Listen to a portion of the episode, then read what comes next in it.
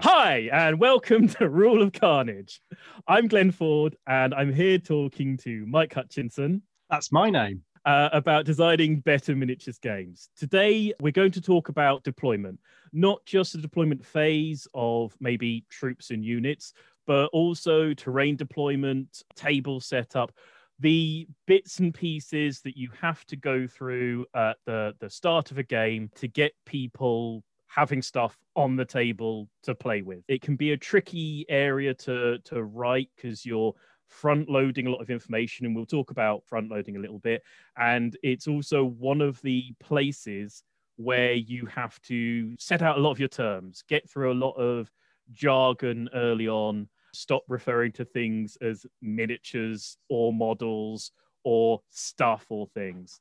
We're going to try and go a little bit into maybe why it is that some of the games that we've written, certainly games like A Billion Suns and Gaslands, have so completely avoided a traditional deployment phase or a deployment zone. What some of the pros and cons of doing that are and and why some of those decisions were made. So we'll open up. I think possibly the first thing to talk about with deployment is terrain deployment setting up a table literally uh, getting a play space in, in on the table for people to start engaging with.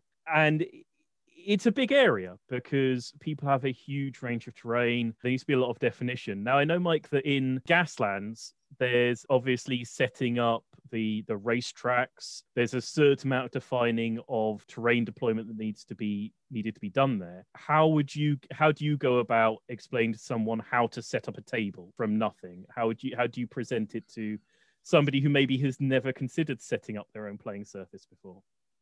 Um, I think it depends quite a lot on the game's audience to begin with. So I think if you, in terms of thinking about who your game is for, if you're if you're aiming for a more experienced player or you're assuming a lot more experience with miniature war games with with your rule set or you're designing something that's intended to be as sort of as new player friendly as possible feels like there's potential shortcutting that you can do if you are assuming some level of experience because certainly for me setting up terrain and the, the layout of the tables has sort of been i don't know a kind of instinct i've learned over many years but i, I don't really know i don't really know what it is that i do. I just sort of shuffle things around. And then I learned some other things from kind of the tournament war game scene a bit as people tried to pay more attention to it.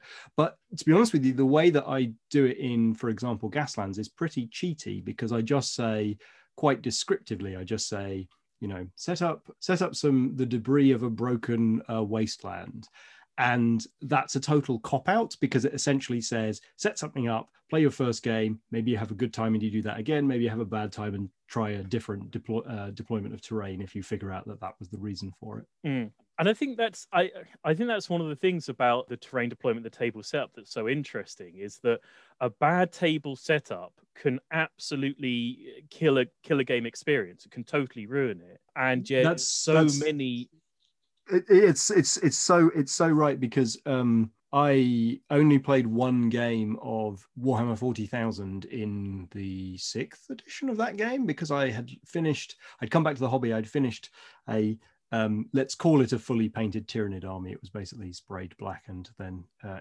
dry brushed, but um, minimum three I, colors. I painted the eyes white and the teeth white.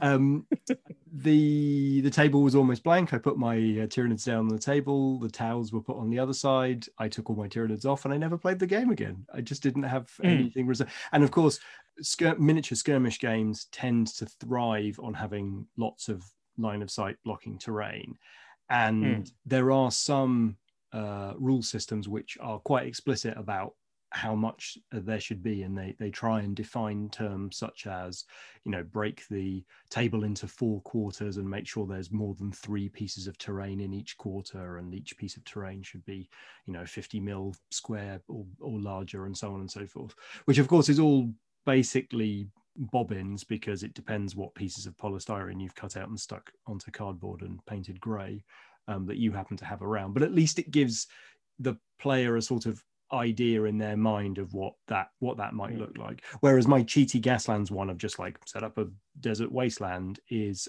it's sort of speaking to the cinematic or the narrative element of terrain setup, which you know fe- feel feels honest and in some way usable, but at the same time, like how do you write the the, the terrain setup rules for a uh, science fiction combat game that's intended to be used across any number of entirely Hmm. fantastical you know death worlds and space stations and industrial complexes Hmm. and underground and overground how do you Yeah, ensure I a mean- fair game with the rules that you write in that paragraph Yeah, I think what once or twice I've sat down to write a, a, a sort of comprehensive set of rules for setting up terrain, for setting up a table for a given system, and it is it's absolutely soul crushing. It's borderline impossible to sort of say, okay, lost procedural warhammer setup uh, But it is, because once you start saying, okay, buildings can't be within a certain dis- distance of each other, or they've got to be a certain size, or they've got to allow for this, or got to allow for that, or you, what once I sort of attempted a system where you say, get your terrain, mush it into a quarter of the table, so long as it doesn't feel more than that, that's the right amount of terrain, then start spreading. And I don't know, do you think that maybe there's a little bit of cheating for, but because I, I totally agree with you a lot of miniatures games, a lot of miniatures games designs basically go, you'll you'll get the hang of it. Play a few games, you'll get the feel for it. You'll put in too many woods in your first game, not enough hills, and then you'll play a few and you'll play a few, and then eventually, whenever I go to a club or a tournament, you see pretty much the same sets of terrain for most game systems. Like if you go to a Warhammer tournament, you'll see similar sets of terrain for your club because everyone knows what is fair. And is it weird that everyone knows that and everyone's built those heuristics for that, but nobody's made an attempt to write it down particularly?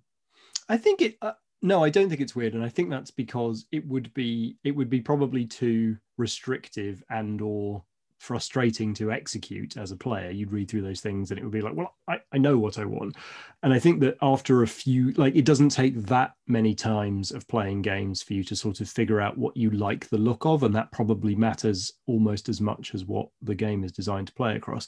I think what I will say is I think it's particularly strong to feature images of what the table should look like as part of your rules. This is actually something that I, realizing now, I've completely failed to deliver in any of my products. But a couple of really interesting examples recently are the way that Adeptus Titanicus opens the, the rule book has this beautifully sort of modeled uh, industrial area, but it's not so complicated that you can't imagine building it for yourself, even though it's all, you know, all nicely sculpted and everything. But it sort of describes, oh, I'm going to need some things about this high and some things about this high. And oh, it looks like there's quite a lot of open space. And then you realize there's large bases in play.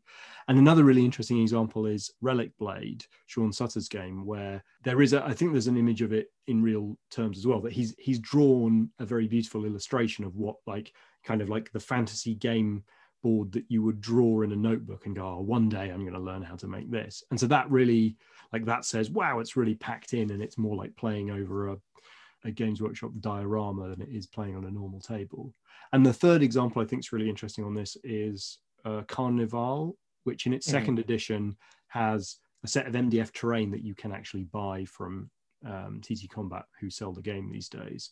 And in the front of that book, there's a very clear, clearly photographed s- city of Venice. And in that, it seems like it almost matters more than any game because that game Hmm. sort of relies on you having canals and water and stuff that you just genuinely wouldn't normally have in a game. Yeah, no, uh, uh, yeah, absolutely. I think Carnevale's a great example because the the terrain is so central to that game, and there's so much of the uh, the and it's it's a it's a great game, but so much of it's about running across balconies and jumping from awning to awning and running along walls, and and as you say, there's all the canals and uh, and the rules for for that.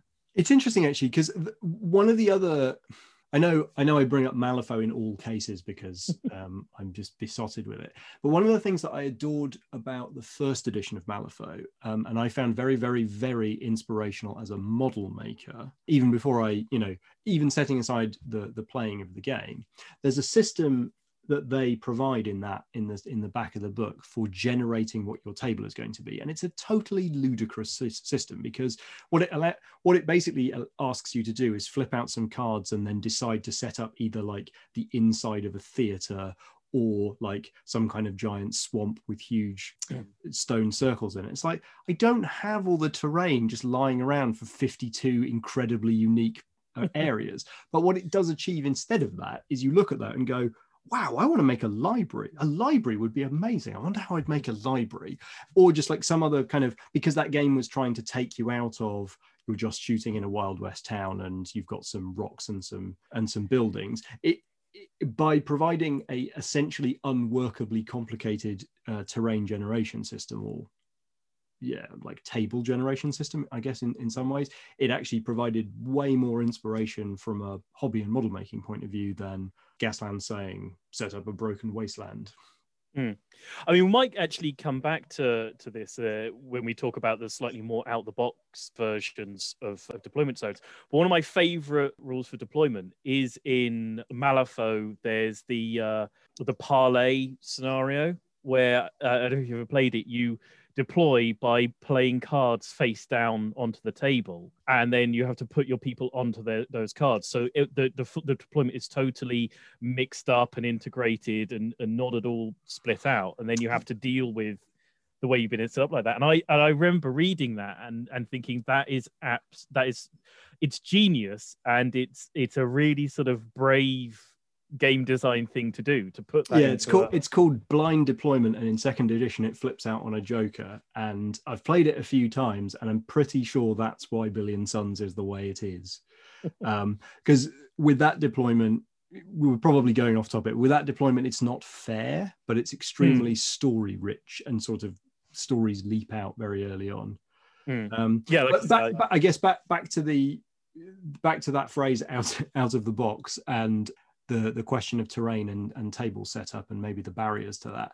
There are, I think, some games that have done quite a nice job of establishing a norm for what a table looks like through paper terrain. So both Infinity mm. and Drop Zone Commander both provided very inexpensive cardboard terrain in the box, which sort of gave you a stable of stuff and described roughly the area it was supposed to cover. So you set all that stuff out and you went, all oh, right, well, that's what a drop zone commander table looks like then. Fine. And I can then replace that with, you know, sturdier, more beautiful models if I want. And in Infinity, of course, it really mattered because if you have any sort of coherent sight lines in Infinity, the game is um, is over mm. rather quickly.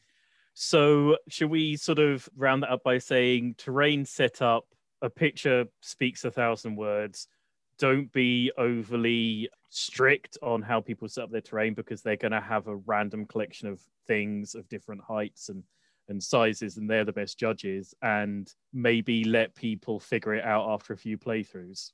I think yeah because i think the most critical thing is how dense is the terrain and that appears to be best told in a in a photo. Cool um, so once obviously people have got the terrain on the table, there is a deployment phase. So for anybody who doesn't know, if you're not wildly familiar with with these sorts of games, generally in a in a miniatures game of the kind we're talking about, you spend a little while gathering your forces, picking them from army lists, wherever it happens to be. Uh, you set up a table, and then you've got to get the models onto the table before they can start blowing each other to tiny tiny pieces and the the part of the rules that gets models from table into a game zone makes them into units makes them into active parts of a game it defines what they are and what their relationships are with each other at that point is the the deployment phase so i think one of the things about the deployment phase that's that's interesting as we were sort of talking about before is that it's a heavy front loading of information for a for a player for a game system, it's probably the the single most important phase of any given game.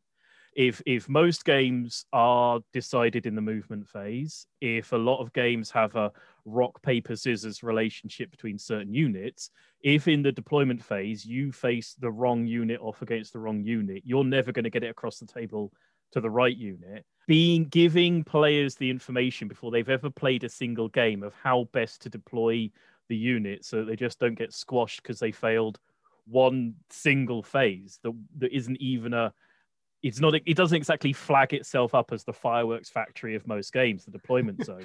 It's not a sort of right get, get, get your toys out on the table. Let's crack on to the fun part of the game which is the shooting. Yeah absolutely. i don't know it's, it's interesting. So so i totally agree for many games the deployment phase defines the unfolding uh, game. And we'll get into why we'll get into why i design against that later. But um, it's certainly true for sort of more lumbering games like Star Wars Armada or um, Warhammer Fantasy Battle. I think it's less true for smaller table, faster, freer movement games like, you know, like Infinity, where you can activate a unit multiple times, and if you need to close a distance, you really can. I think that does obviate the deployment zone being a surprise package of haha you didn't know how this game works and now you're in totally the wrong place. I do think it depends a little bit on the game but i agree with your premise there which is you don't necessarily and i certainly for almost my entire career of playing warhammer fantasy battle never really gave um, enough thought to the deployment zone as really the root cause of all of the potential failures that would then happen later in the game um, and so working backwards from sort of turn three to where you are putting your units so that they're going to be able to get to the place that you get to is a kind of it's a tactical element, but it doesn't signpost itself very well. Mm. Um, yeah, uh, I think the I think there's a there's a there's a line somewhere between a game that moves maybe quite as fast as Infinity and and a game that maintains battle lines as solidly as something like Warhammer Fantasy Battle. I mean, mm. something like uh, I mean, Malifaux is another good example where how you deploy your own side and you get your your auras covering your own models you're maybe less reactive but it's still your deployment phase uh, and getting the right runners on the right areas and the you know the the right objective claimers to to sort of be able to do the correct things. Does oh yeah and and the and the, the inch perfect movement in that game is often so critical that a misdeployment can you know cost you victory points later because you didn't get the one inch you needed into the other side of the board or what have you. Great we'll take a quick break there. So i would say in in general terms there is a let's call it a standard rules of deployment in in, in miniatures games. Generally standard rules of deployment. We'll, we'll we'll move on to your personal well, war against. Yeah so so i think you you actually have to step back one step and this becomes obvious later in the conversation but before you deploy your models and define your deployment zones before you even put the terrain down there is a sort of unwritten assumption in quite a lot of games that like you are playing on a square table or a, an mm. evenly uh, shaped table and so i think it isn't always true but i think most games will tell you what size of game these days most games will tell you what size of table uh, they are intending that you play on. And if you don't say it in your rule book, it'll be one of the third questions that's asked in your Facebook group. So having defined that, you've got you've got some edges of your table, and from those edges of your and corners of your table, you've got obvious places where things can arrive from the hills or the forest or whatever's off off the edge of the table.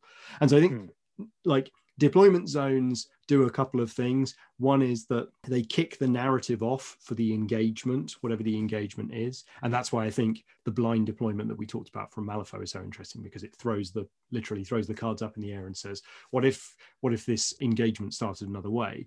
And I think that the way that deployment zones are opposite sides of a table along that whole edge is just for me it's just a really like it's a really historical war hmm. games mm. based system where you know the celts would march in on one side and their opponents would march in on the other because they'd come down a hill or they'd come from their village or what whatnot mm.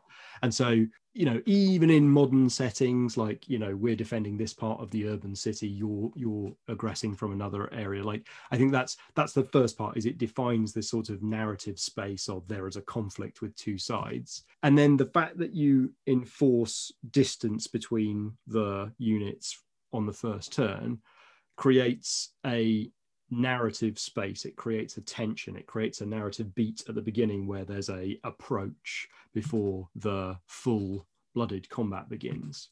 And again i'm i'm not necessarily particularly enamored by that but i can understand that there's a narrative beat there which you can choose to remove and for for well thought out reasons but it is there because mm. you know it's the John Woo staring of the eyes before they start fighting. I think there's a let's call them a set of assumptions for deployment zones where it's something on the lines of your table will be square or maybe rectangular. You'll have two sides of the table. You'll deploy your forces within a certain distance of one of the sides. Your opponent would deploy their forces within the same distance of their side and that's what I'd call a standard set of deployment rules. Mm-hmm. And I think where games start to muck around with that and where that starts to break down, I think starts to be a series of interesting questions. Because one of the obvious things that that then very quickly can't handle is a number of players other than two. I mean, the number of club nights I've gone to where it's been, well, let's play teams because you have to set up on opposite sides of the table and therefore everyone has to be grouped on one side of the table or another. Um, yeah, and, in, in particular, it doesn't solve for three players. 3 mm. is a, is an is an ugly number for most deployment systems. Yeah, so solving for three is, I think, uh, a big issue for for tra- traditional deployment, standard deployment zones. So I think that I think would be. I think that that is genuinely why my game designs all attempts to do something different is because we've played enough games of for example triumph and treachery was something we played a lot of when there were mm. an odd number of players down the club because it sort of it sort of works but the one thing that definitely doesn't work is deployment and somebody always mm. ends up being piggy in the middle and then a bunch of slightly ugly questions get asked about you know why are we ganging up on the person in the middle well they're the nearest and yeah mm. and all that's sort of rooted in just purely the deployment zone definition mm. no more than yeah. that and yeah no absolutely bad play experiences just because you haven't provided a better system yeah, absolutely, and and figuring out a way to deal with with the with the picky in the middle situation on any sort of three player oppositional game, and, and the way that it gets so heavily entrenched once you've got deployment zones where two players are closer to one person than each other,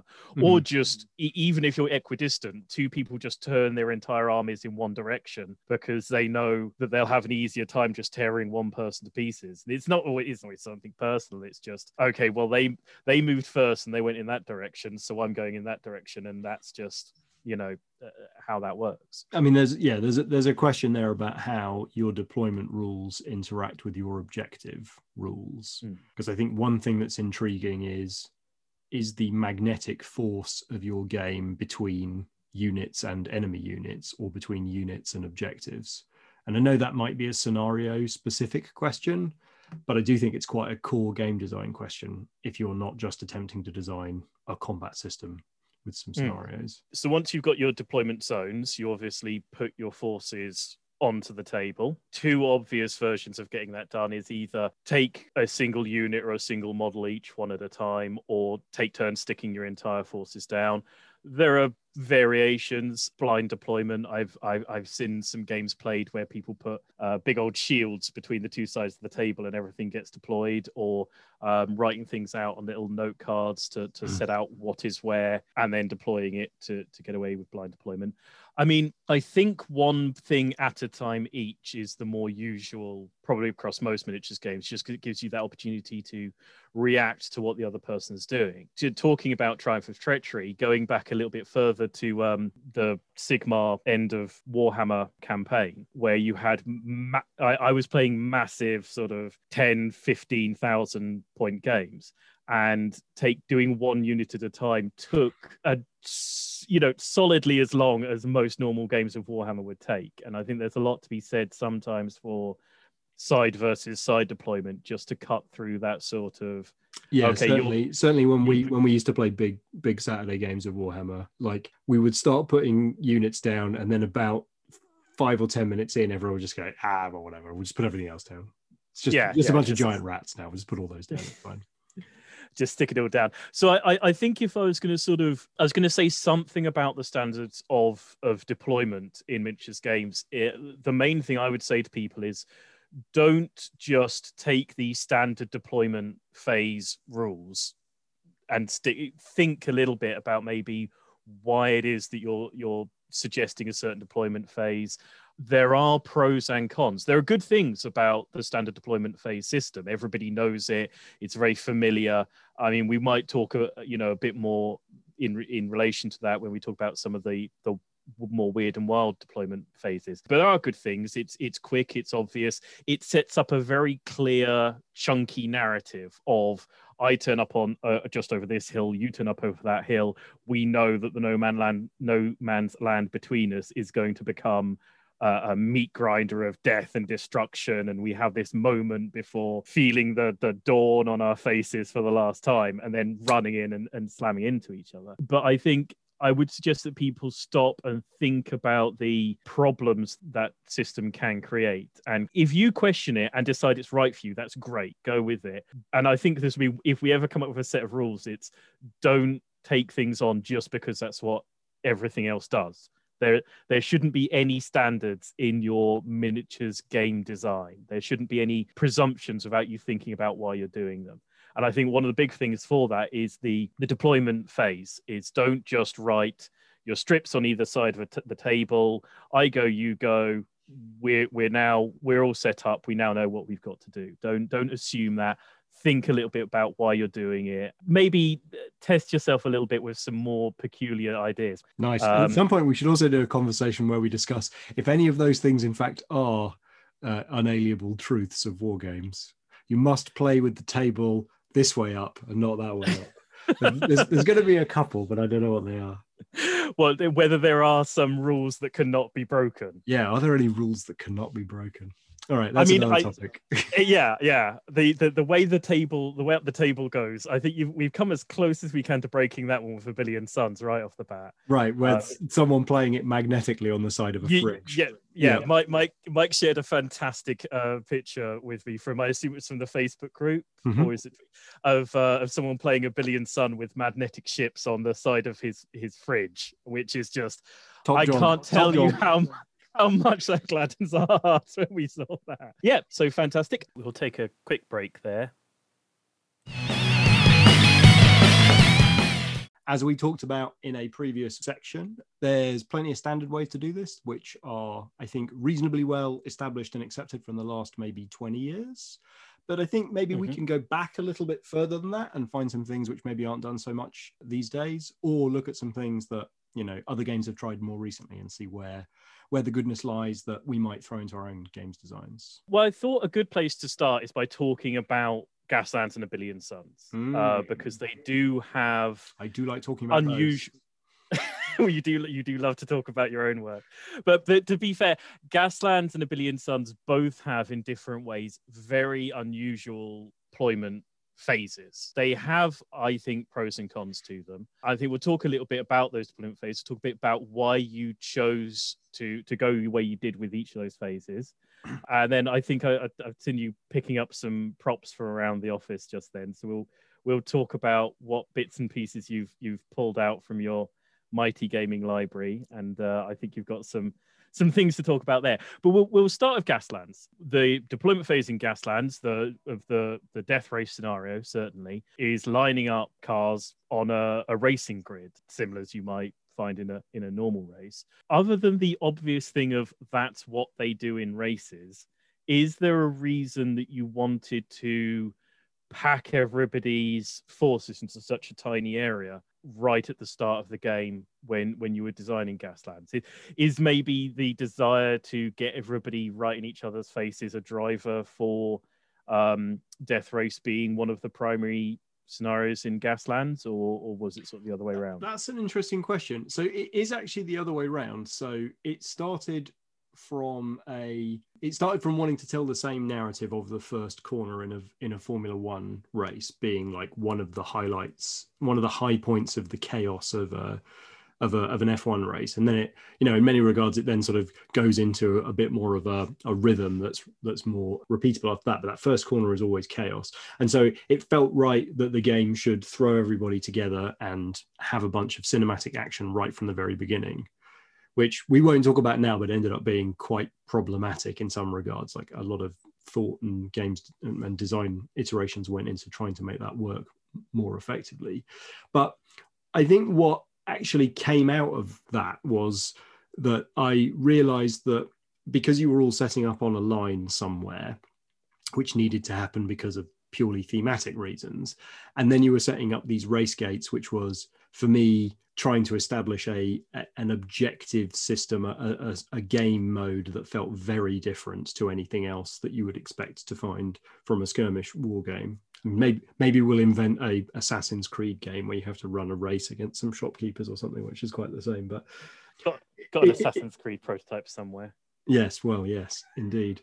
so, actually, what designing for that theme taught me was I really, really, really love games that happen in the middle of a table and don't care where the edges of the table were.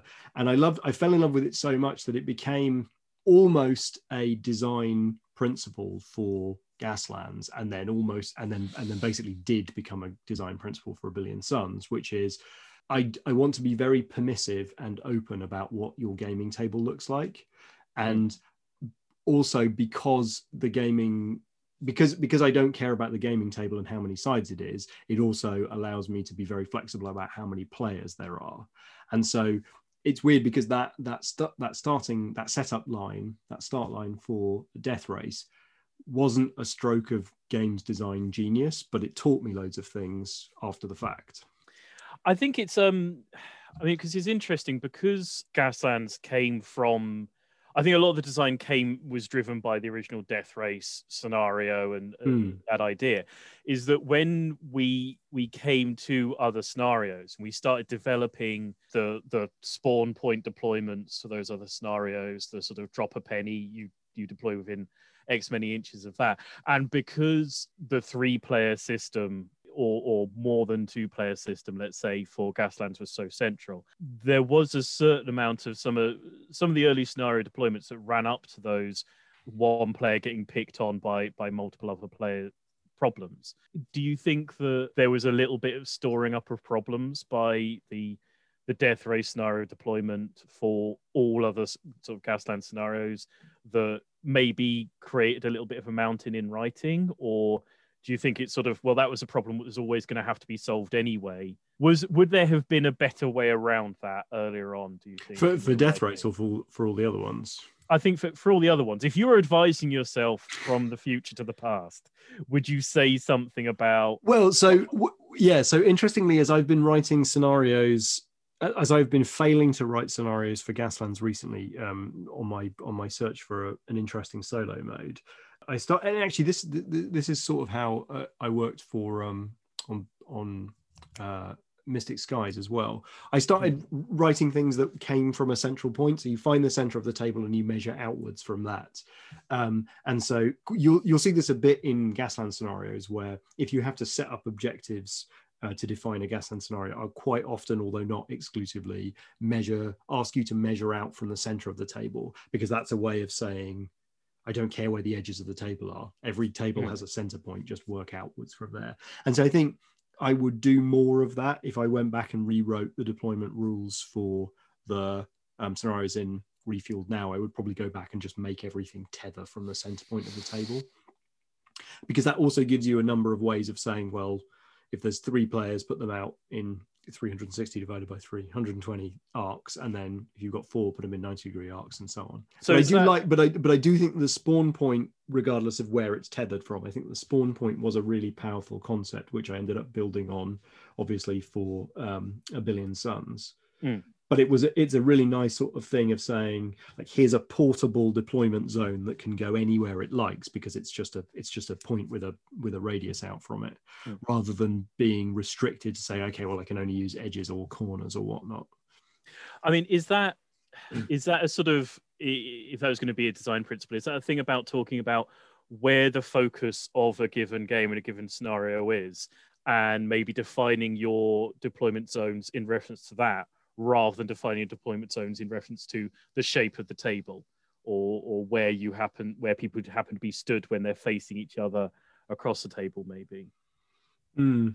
i don't know because it, it depends so much on it depends so much on the size of the forces involved so if you're talking about a war band of three to five people if you're talking about a sort of you know skirmishy size sort of 30 man um, army if you're talking about a huge mass battle, you know, huge line of battle of epic tanks or or whatnot. Like I think those just fundamentally demand different things from the deployment zone thing. So it's all it's all nice for me to say oh yeah pick a point and deploy two cars from there but that that's available to me because of the shape of the game and because of the um, the size of the forces.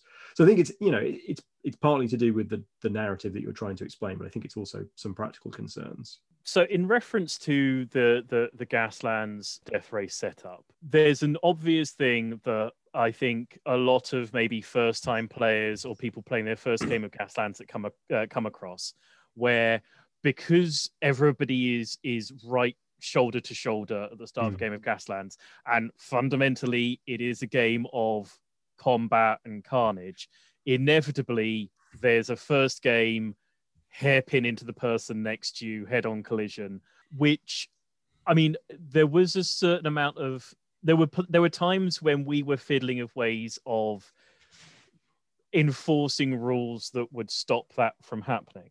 And there is an unfun thing that occurs in yep. some early games where people do that. And I think it's fair to say the decision was made to to say this is just one of the learning points of the game. You'll do it once and you'll laugh uproariously when you do it that once, and then you'll probably never do it again because it's not as funny as it seemed when you did it. Is there a line sometimes when you have to accept that you're not going to write rules to save people from themselves? You're maybe just going to give them a, a moment where they understand that sometimes, you know, freedom comes with a comes with a cost. I don't know. I I, I genuinely don't know because I think this I, I I, I metaphorically lose sleep over this one, which is, you know, when you're trying when you're trying to write slightly off the beaten track rule systems. I mean, look, any any war game that you come to I think it's pretty difficult to assume that the first game that you play before either of you has ever played this game before and you don't know what the army lists do and you don't know how the mechanics work. Like it's ridiculous to imagine that that first game will be an exquisite moment of gaming ecstasy. Like you'll probably take a couple of ter- uh, games to figure out how, you know, just to figure out where the where the, the most delightful parts of the of the game and the flavor and what you like about it. And so i think in some respects it's self-flagellation to assume that your game must be absolutely exquisite straight out of the gate. But of course mm. like that's that's what we are trying to push for. Like mm. it's if, if you just attack the game design by saying well it doesn't matter if people have a bad time then you're not going to get a good game. But there is a there's a there's a curve there right? Like where you just try and make that first that first thing as nice as you can get it and better and better and better and then at the point where you're discussing like should we introduce a specific rule where ghosts where cars ghost through each other for the first activation to stop people from to like really show people that it's it's bad to try and have fun in the first turn of gaslands mm. you should just be really sensible and put your foot down and drive in a straight line it's like well well, I think let them, I think... let them have their fun, and then they'll have fun the first time, and then they'll realize it's not fun the second time. So they'll also have fun the second time because they won't do it, and that's all. That's all good. I think yeah, I think sometimes you write those rules that give everybody a bit of pain. I mean, it, the, the, the the ghosting versions of various fixes. We're going to put everybody through a, a, slightly less fun experience in in learning a, a set of rules exceptions and alternatives mm. and things that only happen in the first activation, in order to save a a slightly smaller percentage of people from a much shorter period of unfun. Mm. You know and yeah, and I think I think sometimes you sort of you have to sort of pays you money and takes your choice. Great, we'll take a quick break there. So they're talking about Gaslands, talking about the spawn point deployment. You're you're hungry to talk about a billion suns and the entirely sort of left field deployment that is a billion suns. Um, it's, it's you... not as left field as all that. I mean, like all it is is it's just saying fast forward one and a half turns. Let's get to the let's get to the good bit. Mm. um, and so in many regards all i'm saying is i'm bored of turn one. Like boo walking forwards four inches. Boo to it. I don't want it. I'm not interested in it. So what I'm trying to do is fast forward to the middle of the game where everything is already stood in each other's shadows, and you know, then then there's a few then there's a few funky questions about you know whether or not people should be allowed to deploy behind each other and all what all that means. But because of the kind of game it is, which is a spaceship game where things are relatively agile, um, I, actually I'm not a, I'm not 100 percent sure whether things are relatively agile because things could deploy behind you or the other way around. But I mean that that the Billion Suns had um, a deployment system where you put down jump points, these little pennies, and then you can place ships within those right from pretty much the very beginning. But quite early versions of the game had restrictions about how close uh, you could deploy your jump points mm. to uh, other people's jump points because I was still thinking in terms of old fashioned, like a deployment zone in its truest sense is merely a distance between the closest two units to try mm. and hmm. create that narrative beat and say, can I fire a you know a magical arrow at your hero on turn one before mm. you get a chance to move a single model in your army or not. And the mm. deployment zone normally says, no, you cannot. Let's at least have some fun with our toys before somebody starts magically arrowing them. Mm. Um, and a billion suns just says, well, what if everybody's magical arrows are already shoved down each other's throats? Like, cut to that moment in the battle. Let's go. Um, mm. Which is, I think, for me, like entrenched in the cinematic experience that I wanted. Like the Battle of Klendathu from the Starship Troopers movie. It's like a chaotic thing where the bugs start shooting energy and everything's crashing into each other and it's all swirling on different planes of, you know, not all the spaceships are arranged in a nice mm. two-dimensional plane and everything. And so that just became a deployment phase way of doing it. Mm. We mentioned already blind deployment um, in the previous section um, from Malifaux, and Malifaux taught me this, which is the first time I played blind deployment, like, you know, a little imp started with a giant snippy robot spider next to it, and this giant snippy robot spider went, "Hello, crunch," hmm. and like it was not fair, but and immediately a story was being told where I talk about it quite a lot, but the technology advance there for me was wait a minute, you don't have to have units that are 24 inches apart. You can do something different. And mm. then you like blind deployment in Malifaux isn't fair because the game hasn't been built around it. But what if you built a game around that to make it so that it was okay? Mm, uh, not that it was okay, but make it that it was like intrinsically supported by the rest of the superstructure of the game. Yeah, absolutely. And I think one one of the things I like, uh, you know, really like about Billion Suns is it doesn't force you to deploy your your jump points on top of each other. It doesn't force you to deploy them 24 inches apart. And in fact, across three tables, you can you can rather wonderfully have one table where the jump points are dumped right on top of each other and everyone's very in their faces. And another table you can have uh, jump zones that are four feet apart from each other and everyone's quietly mining their own little areas and and sort of having one, a bit of an agreement one thing that i'm quite pleased with in the jump point um, system is that when somebody puts a jump point down and the other person goes, "Ha ha! I can put a jump point down right on top of you," which seems like a really good idea, and then the game escalates, and now mm. you want to put down a battleship or something or a destroyer, something with a big minimum range, mm. and then you're like, "Damn it! I wish my jump point was like 18 inches away from your jump point, not right on top mm. of it." And that moment of frustration, I think, is a really interesting because you thought you had some power and you just abused the power by putting my deployment zone inside your deployment zone because that feels really powerful and broken because everything you've ever been told is that deployment zone should always be 24 inches apart.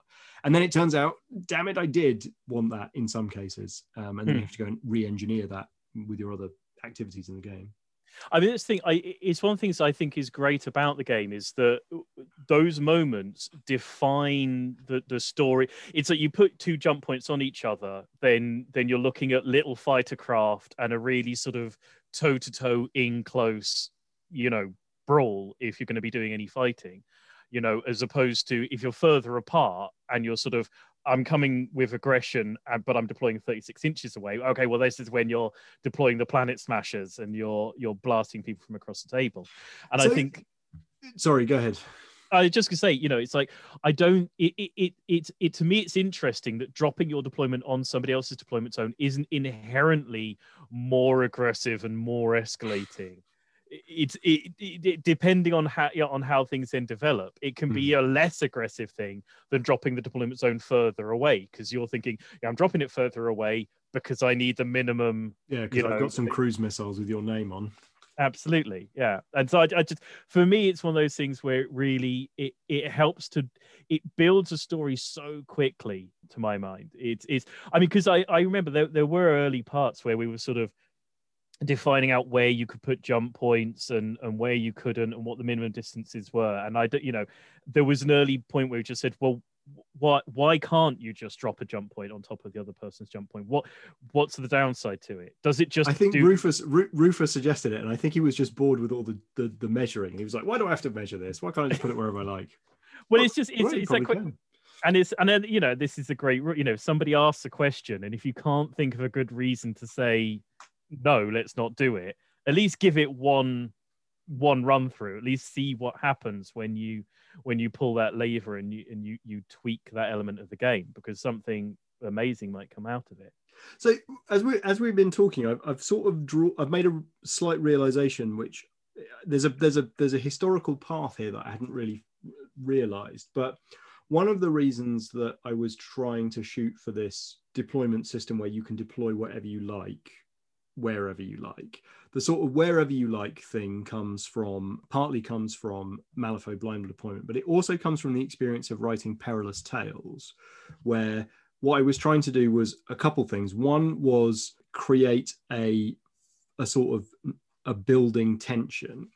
But the thing that's more relevant to this discussion was I was trying to, to, to create a fog of war situation, which with a tabletop miniatures game where, like by definition, you put a little tank on the table and say now you know there's a tank there.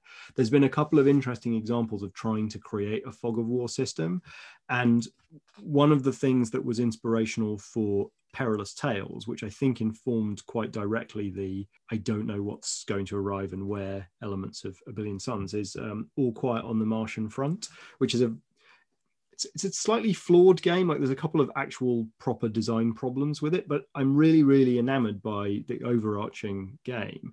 And it's an asymmetrical game where one person plays a bunch of sort of World War One uh, Americans or British, and the other one plays a bunch of tripods and you know engine Martian engines of, of destruction. And so it's a really asymmetrical game where one person's got incredibly tall, incredibly powerful things, and the Brits m- most of their units have got some special rule that means when you deploy them, you don't deploy them, you deploy a pair of tokens, and then you write down on your little scrap of paper which of the two tokens the unit is. And after you've deployed like, you know, five or eight of these units, you've got like this mess of little tokens, little blip counters, you know. I guess I guess probably going back as far as Space Hulk, because I think it might even share a designer. I don't know, did Rick Priestley work on Space Hulk? I, well, I mean, he must have been in the room. He must have been in the room anyway, so yeah, it's a it's a Priestley's involved somewhere, and I thought that that was really delightful because what happens is the first turn of moving units up is is magically transformed into a sort of cat and mouse game where instead of just pushing everything up four inches, some things could move faster, but if you did move them faster, you would reveal that they were a tank and not um, just some rubbishy blip marker. Mm. And so I think that turns the deployment phase on its head in an interesting way because it says what you deploy is suspicion, you don't deploy units. Mm. I think w- one of the things about uh, the way that Billion Suns does it deploys right in the middle of the action and, uh, and and sort of right into the game, and to sort of try and maybe talk about some of the the downsides because I I think we're both big fans of the way that it works. For you know, obviously, done it if we hadn't been. But one of the downsides, I think, is a Billion Suns game plays out of a basically three turns. Mm. And I think by and large, the reason for that is that, in my opinion, a lot of miniatures games play out over three turns. It's just they then have like two or three turns either side of those three turns where it wasn't really playing out. It was sort of uh, defining itself and coming into view and you were figuring out what the story was going to be and what thing was going to be the hill on which people died etc etc and a billion suns just goes well if we can take the three turns that really matter and make them bigger uh, and and make them you know crunchier and deeper let's just cut to the chase and make and there i have seen people saying is is it worth clearing off my table for a game that lasts three turns and it's sort of yeah, a turn is it's such a weird comment that. But the thing is, it's like a, a turn isn't a discrete period of time. A, a, turn isn't do you know what I mean? A turn could be anything. You don't know how long a turn takes or how but it's, but, it, but it's, it's funny because then you compare it to Gaslands, and Gaslands has probably three turns on average, but there's like 18 activations in it, and so it's Yeah. like well, time is fungible, man. Like game time, doubly so. I mean that that is what that is one of the weird things, of course, because Did you, did you have 90 minutes of pushing spaceships around and having a good time? Because Yeah. that's the exact number of turns. and I mean that is that's one of the interesting things about um about Billion Suns is because it it has locked into it these little if you if you have a little study of the contract system you'll see that it's locked in to go to three turns people are Yeah. like oh hello it it goes to three turns what's that all about whereas you look at gaslands gaslands takes three turns but it doesn't tell you up front that it's going to take three turns and you don't really count the turns because there are the gear phases and everything's going on you know Mm. and i if you told people up front that this is a three turn war game they would probably have a similar reaction to so, that some of the people have had to to some of the parts of billion suns I It's ca- it's just- been a while since I played it, but doesn't Infinity have a pretty short turn clock as well? I think, I think, I think. Anyway, I can't quite remember. I, I likely people are shouting at me now, but um, I think that I think that you know it's probably it, it's a bit like it's a bit it's it's another one of those areas where norms have been established in uh, at least experienced wargamers minds where if you break from them it's like it's like a it's like a narrative violation and people are just like nope that doesn't work like you're supposed to have six turns of a thing Hmm. um, because that's what that's what 40k has and that's fine and actually you have to be really careful and aware of that Hmm. stuff because um, as it turns out if you only have half the number of turns people feel like you've taken half of their sandwich away so yeah that's it yeah it's super super interesting that yeah but I, I I think I think it's a very very valid point. I think sometimes we see game design as this sort of playground. I, I've said before, the best game to play is designing games. We see it as a playground of sort of inventive thought and and pulling these things around and having fun with them. And ultimately, you are then throwing them at somebody who who is expecting to have a relaxed fun time they're that you know they're they're not they don't want to be part of our art installation art project or something you know they, they they they've come to the tabletop for a good time without too much you know brain loading and it, a brain loading of a very specific type a lot of the time you know pe- people want some crunchy granularity and they want to be forced to calculate things but they don't want things coming in like left side and whapping them in the you know that yeah, yeah. They don't, they don't want they don't want everything that they know to be questioned. Mm. And so yeah, and I think that is that I suppose that is the the big big risk of of when we break those rules, those unwritten rules of standards is you know how much complexity load are you putting on your your players, and I think the important point is to always make sure that you're getting something in return. You Mhm. know, don't don't put them through that just because you you want to to push the envelope. Put them through it because you want to say, hey, look, there's there's really something sweet on the other side of this. There's some real, you know, real goodness um, out the other end of it. So when I when I said that we were we were going to spend this half talking about some sort of unusual out of the box thinking deployment zones, Mike leapt up from his desk and went went running around his little office and pulling books off the shelves. Well, And I- one one thing that occurred to me is that it it depends what kind of a gaming group you're in, or what kind of setup you, what kind of um, habits you've fallen into. But I think one thing that is really true. What I was doing was I was grabbing my uh, copy of Warhammer Fantasy Battle Third Edition. Uh, Aha, which- right. This is not the original copy that I had. The original copy I had was completely fallen to pieces because it would existed in my school library, and I just used to get it out every week. but even as even as early as this, you've got the sort of last stand or the kind of ambush style deployments. And actually, that that makes me think that the first game I ever played was Battle of Little Bighorn, um, the Waddingtons game, and that in itself is a last stand setup where Hmm. half of the where one side sets up right in the center of the table and the other um, has the cavalry coming from one side and the, the, the infantry coming from another. And so I think that narrative scenario play has done a lot of messing about with deployment zones. And quite Hmm. often they end up just sort of changing the shape or changing the proximity of them. But they all, the best ones of them are asking the same thing, which is, is the story starting in a different place? Are the, are the dynamics of power different? And all of that stuff is great to mess around with and i think that a little bit depends on how keen you are to create a game which feels like it's even handed between the two players to have like a, a battle that either one could win or whether it's trying really hard to um, or trying m- much more interested in trying to tell a strong flavorful story where someone's going to lose but it's how they lose um, mm. is hmm. the important question so i think there's a lot of potential deployment stuff from you know all those little edge scenarios and stuff the ones where units don't turn up where you expect them to turn up. You don't get full control over where things are. You don't know what turn they're going to turn up from reinforcements all that stuff.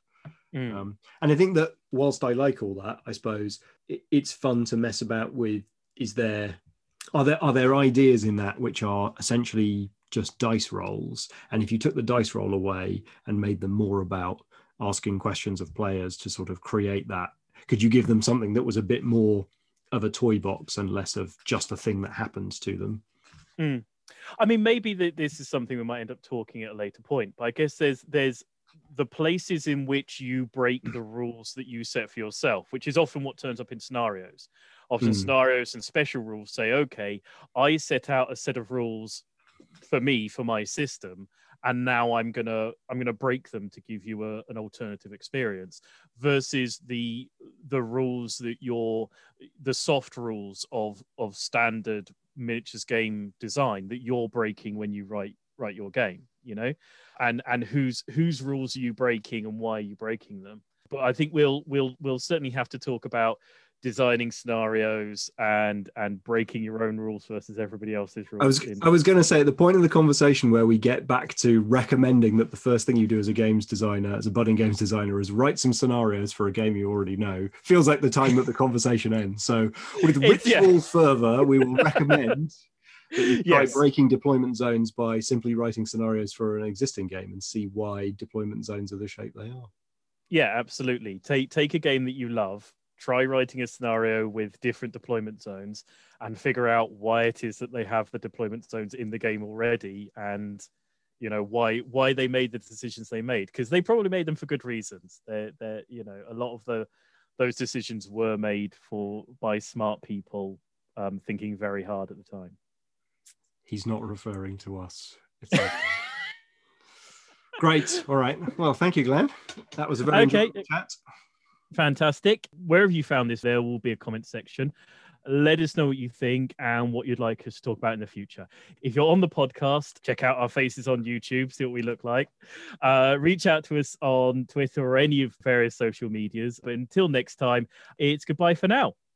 Bye. Bye.